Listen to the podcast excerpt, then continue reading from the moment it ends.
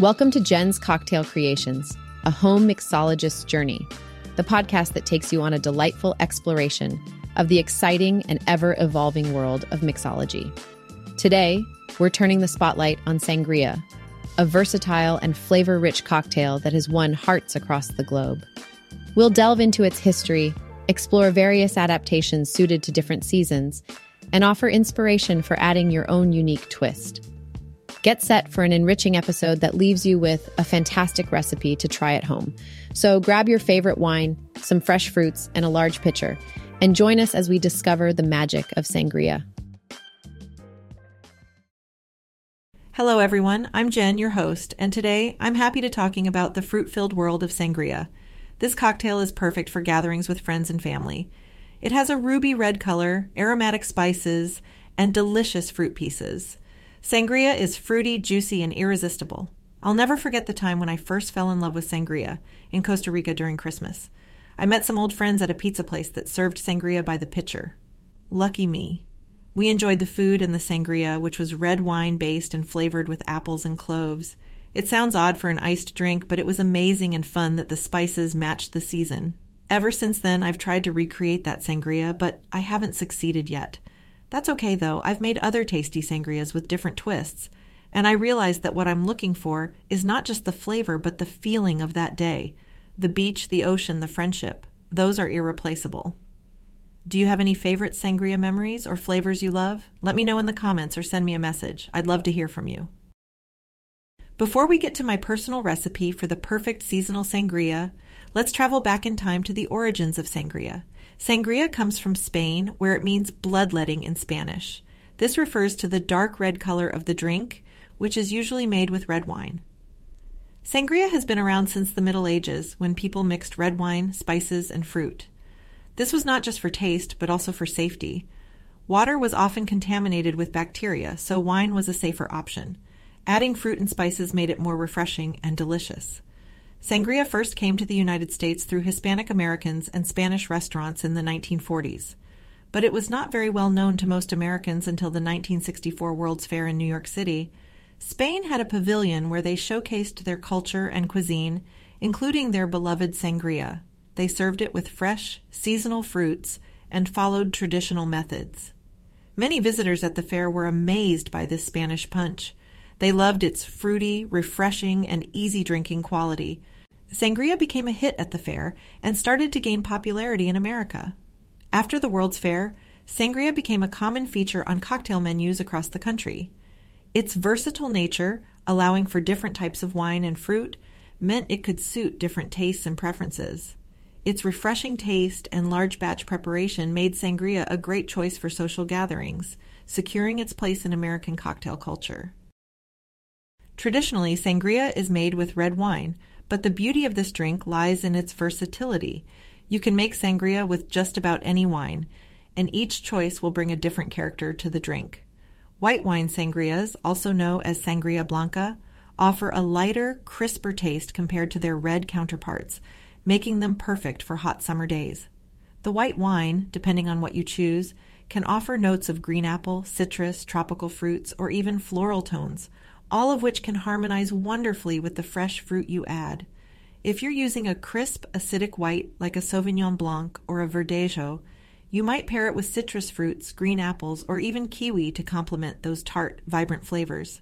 For a softer, fruitier white like a Viognier or an unoaked Chardonnay, stone fruits like peaches, nectarines, or even cherries could work beautifully. Some people even add a touch of herbs like mint or basil to give the sangria an extra layer of complexity. And then, of course, there's the sweetener and the liquors. For a white sangria, consider a lighter spirit like white rum or elderflower liqueur. As for the sweetener, a floral honey, agave nectar, or a homemade simple syrup can add that touch of sweetness that pulls the whole drink together.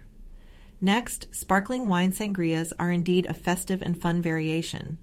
The effervescence of sparkling wines like cava, prosecco, or even champagne add a bubbly element to the cocktail that makes every sip feel like a celebration. Cava, Spain's renowned sparkling wine, is a natural choice for sangria. Produced in the traditional method of champagne, it offers complexity, richness, and bubbles that make for a truly luxurious sangria. The traditional flavors of apple and citrus in cava often complement the fruits used in sangria wonderfully, and its bubbles add a lively and refreshing mouthfeel. Prosecco, Italy's answer to sparkling wine, is another excellent choice. Generally lighter, fruitier, and a bit sweeter than cava or champagne, Prosecco brings its own unique qualities to a sangria. Its characteristic notes of green apple, honeydew melon, pear, and honeysuckle can be a delightful match for a variety of fruits, from berries to peaches. Using sparkling wine instead of still wine in sangria also gives it a touch of glamour. The bubbles make the drink feel festive, perfect for special occasions like New Year's Eve, weddings, or birthday parties. But don't think sparkling sangria is only for grand events. It's equally enjoyable on a sunny Sunday brunch, a picnic, or even a casual gathering with friends. While making a sparkling sangria, remember to add the sparkling wine last and just before serving. This is to ensure that the bubbles are preserved for as long as possible. Also, consider using less sweetener than you would with a still wine sangria, as sparkling wines like Prosecco often carry a bit more residual sugar. So if you're looking to add a little sparkle to your sangria, a sparkling wine variant is a delightful way to do just that. It takes the classic drink to a new level, making every sip a festive celebration. Similar drinks have their own names and identities. Tinto de Verano, which literally translates to red wine of summer, is a favorite in Spain, particularly during the warm summer months. It's seen as a more everyday, laid-back drink compared to sangria, which is often associated with celebrations or special occasions. Tinto de Verano's beauty lies in its simplicity and freshness. The drink is typically made with a 50-50 mix of red wine and a lemon or orange soda, or sometimes sparkling water for those who prefer a less sweet version. It's usually served over ice with a slice of lemon or orange for an extra burst of citrus. This straightforward concoction results in a thirst-quenching and highly refreshing beverage, perfect for sipping on a hot summer day. While it may not have the complexity of sangria with its various fruits and spirits, Tinto de Verano is every bit as delightful in its own right. Speaking of delightful, I want to give a heartfelt shout-out to my lifelong friend Bibi, who recently savored a Tinto de Verano under the Spanish sun. Bibi, I'm eagerly looking forward to the day we can share this drink together. But enough about me. Let's get back to our topic of sangria and its variations. Now, on the other hand, mulled wine, or glühwein as it's known in Germany, can be considered a winter counterpart to sangria. Popular across Europe during the chilly winter months, especially around the holiday season, mulled wine is a warm, spiced drink that fills the air with its enticing aroma. It's typically made by simmering red wine with a combination of spices like cloves, cinnamon, and star anise, along with citrus fruits, and sweetened with sugar or honey. Some versions may also include a splash of brandy or other spirits for added warmth. The result is a comforting, aromatic, and deeply flavorful beverage that's perfect for sipping by the fire. It has a similar wine and fruit base as sangria, but the warming spices and the serving temperature make it a completely different yet equally enchanting experience. So whether it's the breezy refreshment of Tinto de Verano, or the cozy comfort of mulled wine, these variations show just how versatile the combination of wine and fruit can be. Each one has its own unique character, offering a different way to enjoy the timeless pairing of wine and fruit depending on the season, the occasion, or simply your mood. Finally, I want to share my favorite sangria recipe. It has evolved over time, inspired by my countless attempts to recreate the magic of that unforgettable Costa Rican sangria. It reflects my personal preferences and the cherished memories associated with it. Crafting the perfect sangria goes beyond taste. It's about creating an ambiance of camaraderie, laughter, and meaningful conversations. It's an opportunity to forge connections and make lasting memories. With each drink, I strive to create a shared celebration of the present moment, appealing not only to my own palate, but also to the unique tastes of those I'm with.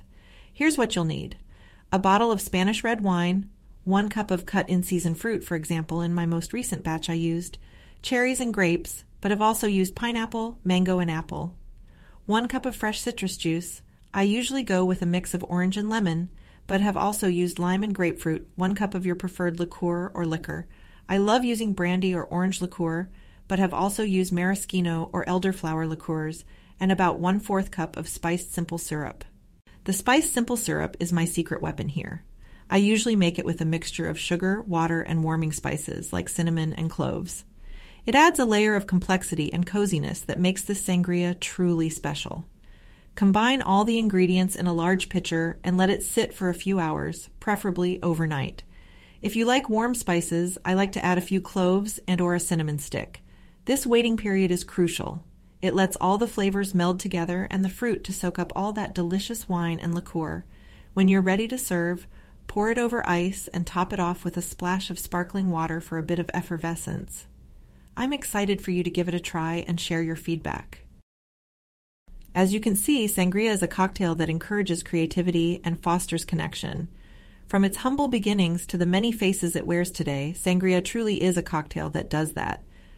Just remember, as you embark on your own sangria-making adventures, it's not just about the perfect mix of ingredients, it's about the memories you create while enjoying it.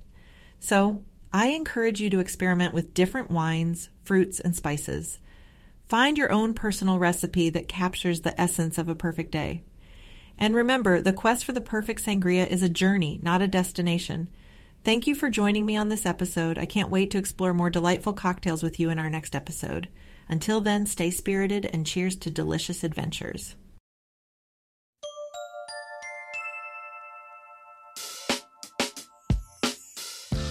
In today's episode, we've explored the origins of sangria and its many variations.